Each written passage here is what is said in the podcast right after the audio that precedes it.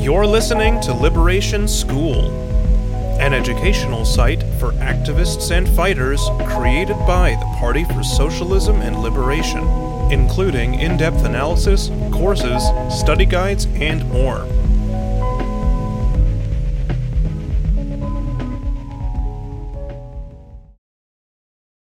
Marxism, Capitalism, and Nature Society Relations An Introduction by Sohrab Aslami. Environmentalists have long stressed limits to human interaction with nature. It's commonly argued that transgressing natural limits caused the environmental crises we face today. While this sentiment might direct our attention to the severity and scale of destabilizing contradictions in our relationship with nature, its underlying analysis is unable to grasp and overcome the root cause of these contradictions capitalist production. A deeper and more critical understanding of society's relation to nature under capitalism is needed.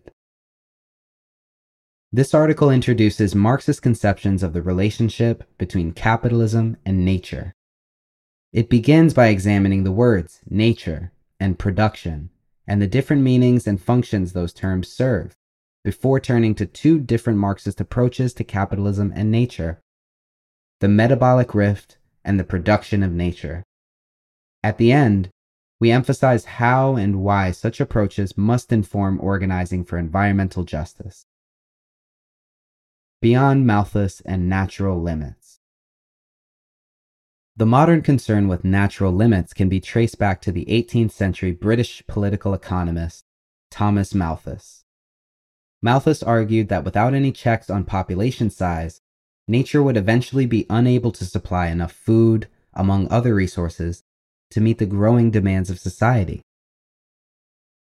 Marxists reject Malthusian rhetoric by demonstrating how ecological limits are not inevitable or natural, but relative and specific to different modes of production.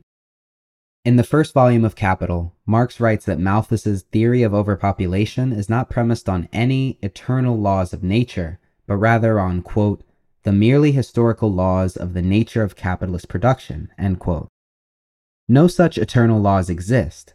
Rather, quote, every particular historical mode of production has its own special laws of population, which are historically valid within that particular sphere.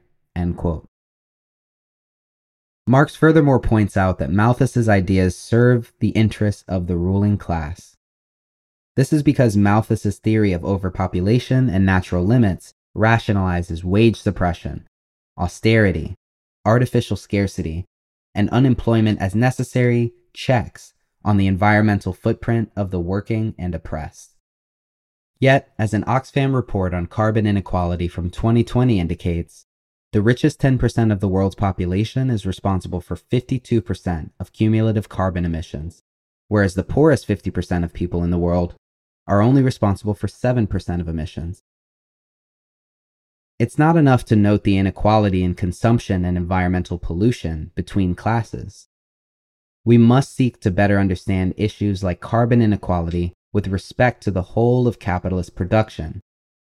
As geographer Matt Huber makes plain, quote, what rich people do at home or in their car or on their private jet pales in comparison to the exploitation of labor and the wrecking of the earth that generates the money they enjoy. Inequality, environmental degradation, scarcity, and hunger are not external to capitalism. They are, on the contrary, internal and integral features of the system. As Marxists, we understand that capitalism produces such realities through society's ever evolving interactions with nature. But what does this process look like? And can we go further with this analysis? How might we explain nature itself as internalized and produced under capitalism?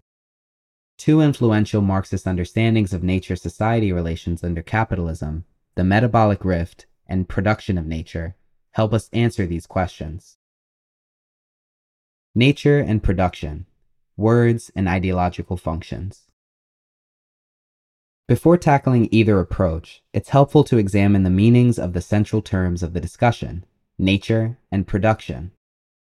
Raymond Williams famously remarked that nature, quote, is perhaps the most complex word in the English language, end quote. Nature can be used as a noun, verb, adverb, and adjective, and its multiple meanings include environment, essence, force, biology, and earth, to name a few. Insofar as there is an overarching understanding of the term, nature is commonly conceived of as a physical landscape or set of resources that exists out there, somehow external to the hustle and bustle of society. At the same time, nature also suggests something more primordial in this conception. Nature is understood as an all encompassing and timeless order of things, which determines who and what we are, as well as our place on earth in relation to our surroundings. The complexity of nature as a term, however, is not merely linguistic, but is also a product of the word's social and ideological functions. Environmental scholar Margaret Fitzsimmons writes that nature holds a quote, mystifying role and power in our social and intellectual life, end quote, under capitalism. Neither conception of nature as external nor as primordial have any fundamental scientific or historical basis. But, as Fitzsimmons contends, these ideas nevertheless provide, quote, a source of authority to a whole language of domination, end quote, premised not only on the, quote, domination of nature, but also the domination of human reality by nature, end quote. For capital, nature is not only something to be controlled and dominated, but serves the ideological function for why control and domination are justified. George Lukács relatedly argues that the societal category of nature has always been wielded as an ideological weapon of the bourgeoisie. Quote, For the latter, Lukács continues, it is a matter of life and death to understand its own system of production in terms of eternally valid categories. As previously mentioned, Marx sharply critiques political economists like Malthus, Adam Smith, and David Ricardo for presenting and defending the capitalist social order as upheld by mythologized, quote, eternal laws of nature and man, end quote, rather than the system's actual historical foundations violent expropriation, colonization, slavery, and ecological destruction. Truly, capital emerges into the world, quote, dripping from head to toe from every pore with blood and dirt. Still, recognizing the ideological function of nature is not to say that nature is simply imagined. Ideology is dialectically intertwined with material life and practice, and it is through a given mode of production that ideas and consciousness are limited, pressured, and directed. To better understand how ideas of nature relate to society's material interactions with nature, we have to better understand what is meant by production. In Capital, Marx offers two interdependent understandings of production with respect to nature. The first concerns the ways in which human labor transforms raw materials provided by nature to produce commodities and value. Interactions with nature through capitalist production are defined not by the fulfillment of use values or social needs in general, but by the fulfillment of exchange value, profits, and quote, the abstract laws, needs, forces, and accidents of capitalist society, end quote. The second and more expansive understanding of production concerns both commodity production and the ways in which nature society relations as a whole are produced and reproduced. That is to say, how the relation between nature and society develops over time. Under capitalism, this relationship unfolds in contradictory ways. However, discerning these contradictions can often be challenging given that the secrets of profit making and capitalist production tend to operate above our heads and behind our backs. The metabolic rift. Marx highlights a primary contradiction of capitalism and nature in the Grundrisse, where he explains, quote, It is not the unity of living and active humanity with the natural inorganic conditions of their metabolic exchange with nature and hence their appropriation of nature, which requires explanation or is the result of a historic process, but rather the separation between these inorganic conditions of human existence and this active existence, a separation which is completely posited only in the relation of wage labor and capital. In other words, the unity of humanity and nature, which Marx describes here and elsewhere in his work as a metabolic exchange, is undermined by a separation posed by capitalist relations. We can interpret this in two different ways. On the one hand, we can read separation under capitalism as a fundamental disruption in the concrete processes of production by which humans alter and reorganize their environments, drawing materials from nature to satisfy their needs and returning other materials back to nature. As Marx highlights in his analysis of capitalist agriculture, any advances in agricultural productivity are often made at the cost, quote, not only of robbing the worker, but of robbing the soil, end quote. In the case of the latter, this means ruining long lasting sources of soil fertility. On the other hand, we can read a separation under capitalism as a profound alienation of society from nature, in that the vast majority of humanity has neither control over how and for what purpose commodities are produced from nature, nor do they have control over the means by which the ecological degradation emerging from this production is meaningfully addressed and repaired. These two readings comprise the analytical foundation of what many Marxist scholars in the social sciences have referred to as the metabolic rift thesis. Extending Marx and Engels' work on the metabolism of nature and society, proponents of this approach contend that capitalism, in its narrow pursuit of profit and on ever greater scales, increasingly disrupts the fundamental ecological processes governing life as well as social reproduction. John Bellamy Foster and Brett Clark argue that capitalist production has consequently crossed major planetary boundaries, which has resulted in ecological crises and catastrophes of increasing severity global climate change, loss of biodiversity, destruction of various ecosystems, etc., bringing to the fore questions about capitalism's absolute limits. Conceptually, this argument mirrors those made by earlier Marxist theorists on the second contradiction of capitalism, an ecological theory of crisis which explains that, quote, environmental conditions are not just a limit to economic production, but that the pollution of nature by capitalist enterprises also threatens the health and well being of the earth and the workers who live on it. End quote. Moreover, by reiterating that capitalism is as much a system defined by instability as it is about appropriating and commodifying nature in search of profit, the metabolic rift theory offers a useful illustration of the incredible short sightedness of capitalist production. In the Dialectics of Nature, Engels explains quote, As individual capitalists are engaged in production and exchange for the sake of the immediate profit, only the nearest, most immediate results must first be taken into account. In relation to nature, as to society, the present mode of production is predominantly concerned only about the immediate, the most tangible result. And then surprise is expressed that the more remote effects of actions directed to this end turn out to be quite different, and that the harmony of supply and demand is transformed into the very reverse opposite.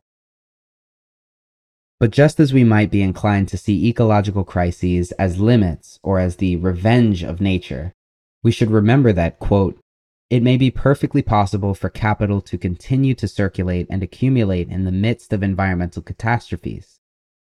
Environmental disasters create abundant opportunities for a disaster capitalism to profit handsomely. Here, the question becomes less a matter of determining the absolute limits to capitalism and social reproduction, an exercise that comes dangerously close to bourgeois and Malthusian rhetoric, but more a matter of uncovering how capital seeks to overcome limits and barriers posed by the contradictions of its own production. We can, for example, find evidence of this in efforts by finance capital to profit off market solutions to climate change and ecosystem conservation. The production of nature approach helps us to understand these elements of capital's reproduction. The production of nature the production of nature thesis emerges from the work of Marxist geographers, for whom nature has been a long standing focus of critical attention. In particular, the approach is closely associated with the work of the geographer Neil Smith, who threads together and expands upon Marx's writings around production in general. As Marx observes, production itself is the production of nature. Quote, Animals and plants, which we are accustomed to consider as products of nature, may be, in their present form, not only products of, say, last year's labor, but the result of a gradual transformation continued through many generations under human control and through the agency of human labor. In Uneven Development, Smith argues that what makes capitalism unique from other modes of production is that, quote, for the first time, human beings produce nature at a world scale.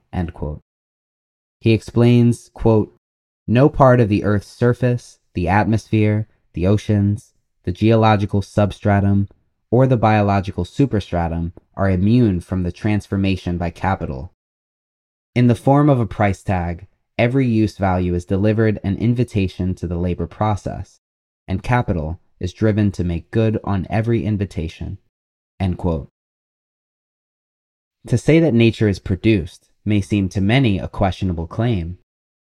Indeed, as Smith acknowledges, quote, nature is generally seen as precisely that which cannot be produced.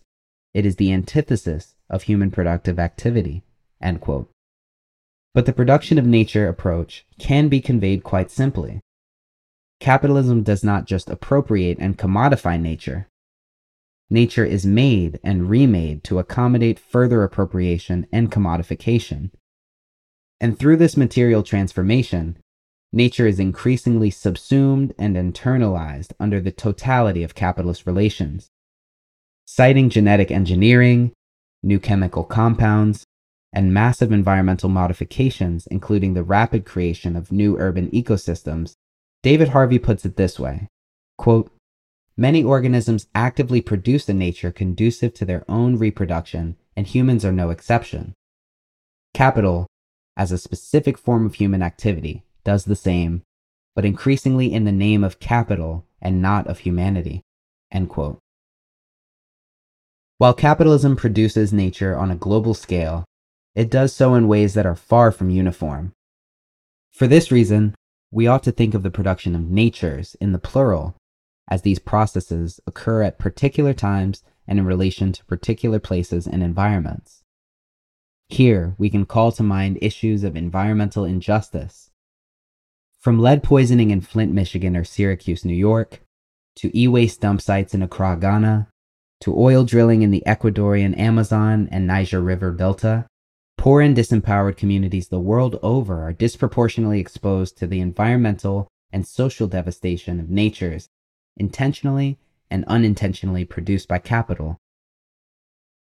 Key to the production of nature approaches understanding of such environmental degradation is that crises don't, quote, spring from the interface between society and an external nature, but from the contradictions at the heart of the social production process itself, end quote. Put differently, environmental crises emerge not as indicators of the inevitable limits of a natural system, but as products of our social system. Organizing for a different future.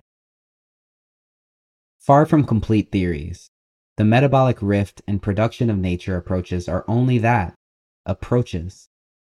And as with any theoretical approach, they have their proponents and critics. While spirited debates between the two may have their place in the academy, they often represent little more than petty disputes to those seeking not only to understand the world, but to take power and change it in the process. Still, by drawing from both approaches and taking seriously their central arguments, one is afforded valuable explanatory frameworks that help to strengthen an environmental movement and the struggle for socialism. For instance, by focusing attention on capitalist production through either approach, we are better able to communicate our understanding of nature as Marxists. Capital sees nature as nothing more than a storehouse of exchange values and potential profits. But this is not the Marxist position.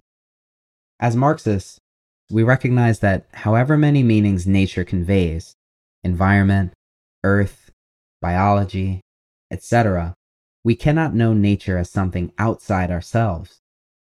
As Engels states, quote, At every step we are reminded that we by no means rule over nature like a conqueror over a foreign people, like someone standing outside nature, but that we, with flesh, blood, and brain, belong to nature. Nature cannot therefore be understood in an absolute sense as an independent thing in itself, but only relationally to society and the mode of production in which relations are produced and reproduced. This is not to say, though, that nature does not surprise, challenge, and redirect society. Indeed, through production itself, nature and society are mutually transformed in a metabolic process. Rather, it is to assert that with a clear understanding of our relation to nature under capitalism, the ecological terms of our struggle become clearer. A common refrain among environmentalists has been the call for a return to nature. But in response, we can reasonably ask where is this pristine or original nature that we ought to return to? As Marx writes, quote, To be radical is to grasp matters at the root, but for man, the root is man himself.